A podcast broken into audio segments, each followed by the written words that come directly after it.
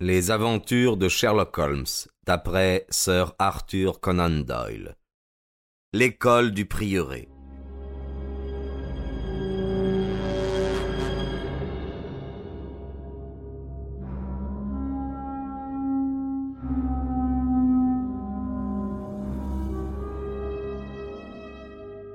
Nous avons assisté à des entrées et à des sorties bien dramatiques dans notre petit appartement de Baker Street, mais je ne me rappelle aucune apparition plus subite et plus extraordinaire que celle du docteur Thorneycroft Huxtable, maître S.R., docteur en philosophie, etc., etc.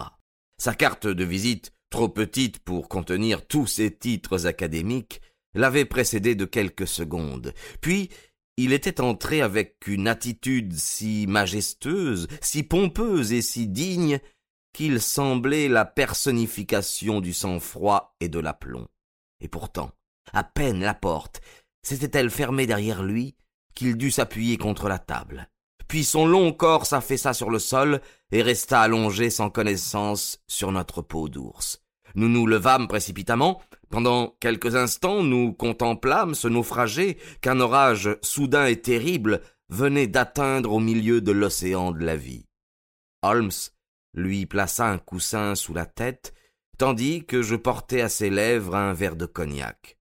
Les soucis avaient éridé son visage pâle, ses paupières énormes étaient entourées d'un cercle noirâtre, sa bouche édentée était douloureusement contractée, ses joues grasses portaient une barbe de plusieurs jours, sa chemise et son col dénotaient un long voyage, et ses cheveux en désordre se dressaient sur sa tête. Cet homme avait, sans nul doute, été gravement atteint.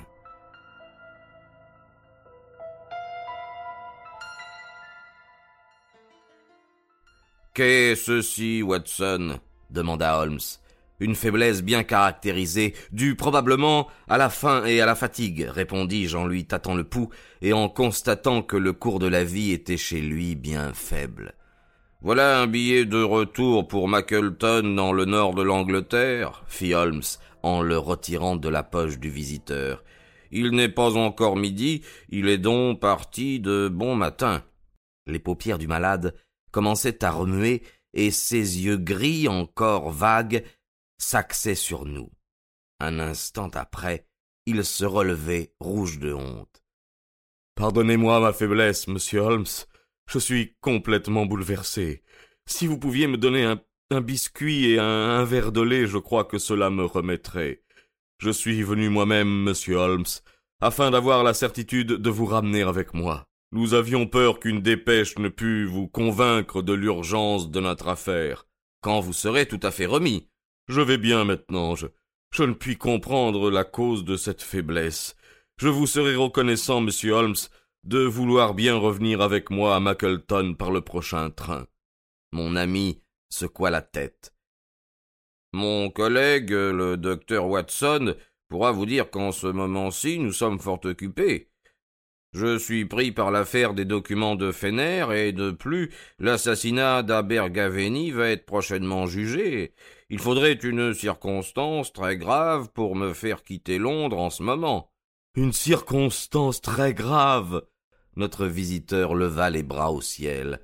N'avez-vous donc pas entendu parler de l'enlèvement du fils unique du duc d'Aldenès Comment? L'ancien président du Conseil? Précisément. Nous avons essayé de cacher l'événement aux journaux.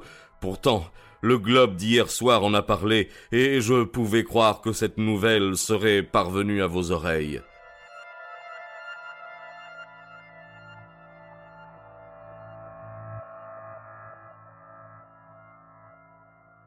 Holmes étendit le bras et prit dans sa bibliothèque le volume H de son encyclopédie. Bien. Holderness, sixième duc, KGPC, etc., etc. Tout l'alphabet est employé pour énumérer ses titres. Baron Beverley, comte de Carlton. Mon Dieu, mais quelle liste. Lord lieutenant de Hallamshire depuis 1900, épousa Edith, fille de Sir Charles Appledore en 1888, héritier présomptif et fils unique, Lord Saltire. propriété d'une superficie de plus de deux cent cinquante mille acres, possède des mines dans le Lancashire et le Pays de Galles, adresse Carlston House Terrace, Holderness Hall, Hallamshire, château de Carlston à Bangor, Pays de Galles, Lord de l'amirauté 1872, secrétaire d'État pour... eh bien, il peut se vanter d'être un des sujets les plus importants de Sa Majesté. Le plus grand et peut-être le plus riche. Je sais, monsieur Holmes, que vous avez en haute estime votre profession et que vous travaillez par amour de l'art. Je dois vous dire cependant que sa grâce, Lord Holderness, a promis un chèque de cinq mille livres à celui qui pourra lui faire connaître où se trouve son fils, et un autre de mille livres à celui qui pourra lui indiquer celui ou ceux qui l'ont enlevé. C'est une offre princière, dit Holmes. Je crois bien, Watson, que nous allons nous décider à accompagner le docteur Huxtable dans le nord de l'Angleterre. Et maintenant, docteur, quand vous aurez pris votre lait, vous aurez la bonté de me faire connaître quand et comment tout cela est arrivé, en quoi vous êtes mêlé à cet événement, et enfin pourquoi vous avez attendu trois jours, ce que m'indique suffisamment l'état de votre barbe pour venir me voir et me demander mon concours.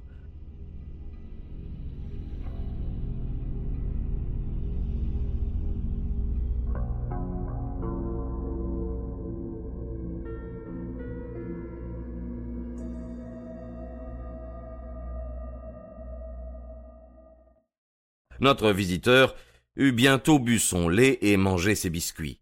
Ses yeux avaient repris leur lucidité, les couleurs étaient revenues à ses joues, et il exposa la situation avec la plus grande netteté. Je dois d'abord vous dire, messieurs, que le prieuré est une école préparatoire, dont je suis à la fois le fondateur et le directeur. Mon livre des aperçus sur Horace vous rappellera peut-être mon nom. Le prieuré est, sans discussion, la meilleure et la plus sélecte des écoles préparatoires de toute l'Angleterre. Lord Leverstock, le comte de Blackwater, Sir Cutcare Soms, tous m'ont confié leur fils. Mais j'ai senti que mon établissement était arrivé à son apogée quand, il y a trois semaines, le duc d'Alderness envoya M. James Wilder, son secrétaire, pour me dire que le jeune Lord Saltire, âgé de dix ans, son fils unique et son héritier présomptif, allait être confié à mes soins. J'étais loin de penser que cette gloire serait le prélude du plus grand malheur de ma vie. Le jeune lord arriva le premier mai pour commencer le trimestre d'été. C'était un enfant charmant, qui ne tarda pas à se conformer aux habitudes de la maison. Je dois vous dire, sans vouloir être indiscret, mais uniquement parce que les demi-confidences sont hors de saison dans cette affaire, qu'il n'était pas très heureux chez lui. Tout le monde sait que depuis son mariage, l'existence du duc a été peu tranquille et qu'elle a abouti à une séparation par consentement mutuel entre lui et la duchesse, qui est allée habiter le midi de la France. Cet événement s'est produit il y a peu de temps, et les sympathies de l'enfant allaient plutôt vers sa mère. Après le départ de celle-ci, il fut en proie à un tel chagrin que, pour le lui faire oublier, son père se décida à me l'envoyer. Quinze jours après, notre jeune homme s'était complètement habitué et paraissait absolument heureux. On ne l'a pas revu depuis la nuit du 13 mai, c'est-à-dire depuis lundi dernier. Sa chambre était situé au second étage. On y accède par un dortoir où couchent deux élèves. Ceux-ci n'ont rien vu ni entendu. Il est donc absolu certain que le jeune lord Saltire n'a pas pris ce chemin. Sa fenêtre était ouverte, un énorme tronc de lierre conduit jusqu'au sol. Nous n'avons pu relever en bas aucune empreinte de pas, mais il est certain qu'il n'a pas pu s'enfuir par un autre moyen. On a découvert son absence mardi matin à sept heures. Il s'était entièrement habillé avant de partir de ses vêtements de chasse, un complet noir d'uniforme avec un pantalon gris foncé.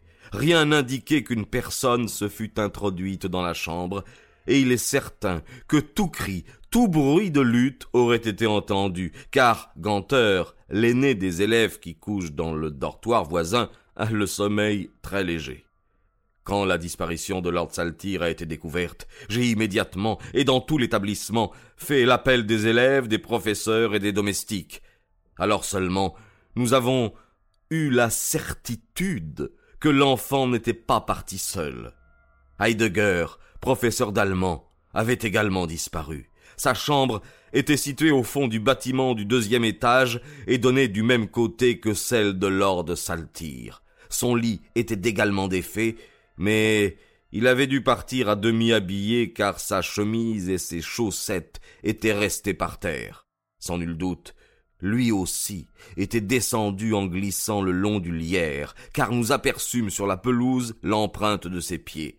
Sa bicyclette, qui se trouvait sous un hangar près de la pelouse, avait également disparu. Heidegger était depuis deux ans dans mon établissement, et s'était présenté avec les meilleures références. C'était un homme silencieux, morose, peu aimé des élèves et de ses collègues. On ne put découvrir aucune trace des fugitifs, et aujourd'hui, je dis, nous n'en savons pas plus que mardi dernier. Naturellement, des recherches ont été faites aussitôt à Alderness Hall, qui se trouve seulement à quelques miles, car nous avions pensé qu'à la suite d'une crise de spleen, il avait pu retourner chez son père, mais mais on ne savait rien de ce côté. Le duc est très inquiet. Et quant à moi, vous avez pu vous rendre compte de l'état de prostration nerveuse où m'ont réduit à la fois l'attente et le sentiment de ma responsabilité. Monsieur Holmes, monsieur Holmes, si jamais une énigme a pu vous passionner, je vous en supplie déchiffrez celle-ci, car jamais vous n'aurez rencontré une cause plus digne de vous. Sherlock Holmes avait écouté avec l'attention la plus soutenue le récit de l'infortuné professeur.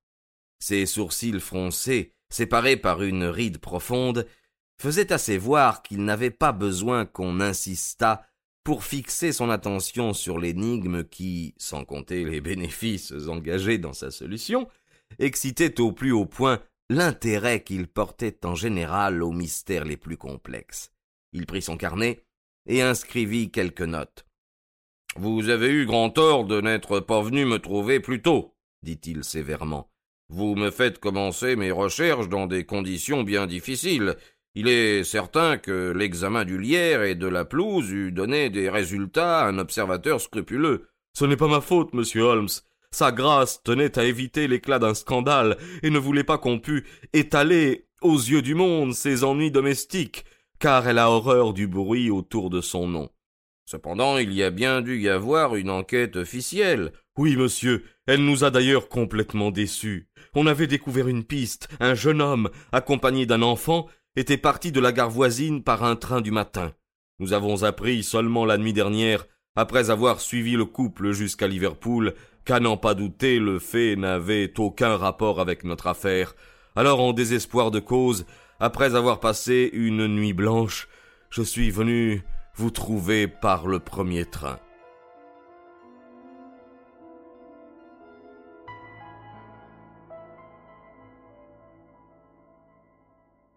Sans doute, pendant qu'on suivait cette fausse piste, on avait abandonné les recherches sur les lieux. Entièrement. Bien, voilà donc trois jours de perdu. L'affaire a été déplorablement engagée. Oh, je le sens bien. Et pourtant l'énigme doit être résolue et je serai très heureux d'y arriver. Avez-vous pu établir quelque rapport entre l'enfant disparu et le professeur d'allemand? Ah non, aucun. L'enfant était-il dans sa classe? Non, et autant que je puis le savoir, il n'a jamais échangé une parole avec lui. Hum C'est très singulier. L'enfant avait-il une bicyclette? Non. Savez-vous s'il manque une autre bicyclette? Euh, non. C'est certain? Absolument. Voyons, il est impossible d'admettre que le professeur d'allemand a pu s'enfuir à bicyclette au milieu de la nuit en portant l'enfant dans ses bras. Ah bah c'est évident. Bien alors, euh, qu'en pensez-vous? On a fait disparaître la bicyclette pour établir une fausse piste. Peut-être le couple l'a-t-il caché quelque part et est-il parti à pied? Évidemment, mais cela semble absurde. Y avait-il d'autres bicyclettes sous le hangar? Euh oui, plusieurs. S'ils avaient voulu faire croire qu'ils étaient partis à bicyclette, n'en auraient-ils pas caché deux au lieu d'une? Euh, C'est à présumer Naturellement. Donc cette hypothèse ne tient pas. Mais il y a là le point de départ d'une enquête sérieuse. Après tout, une bicyclette n'est facile ni à cacher ni à détruire.